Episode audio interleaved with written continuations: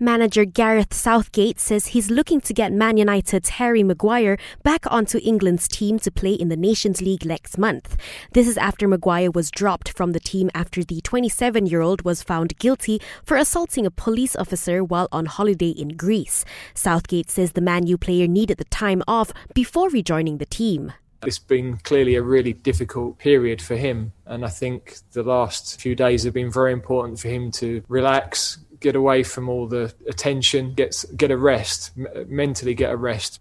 This means Maguire will not be involved in their Nations League clash against Iceland later tonight. You can catch the action live from 11:50 p.m. on Astro Supersport 3, channels 833 and 813 in HD.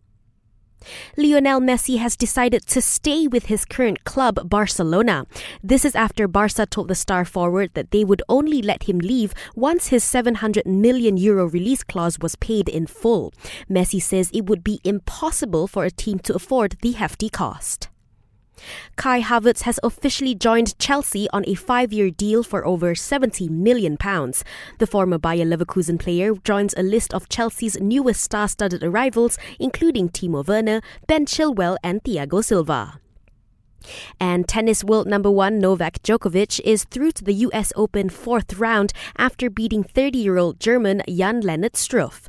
Watch the best spotting actions only on Astro.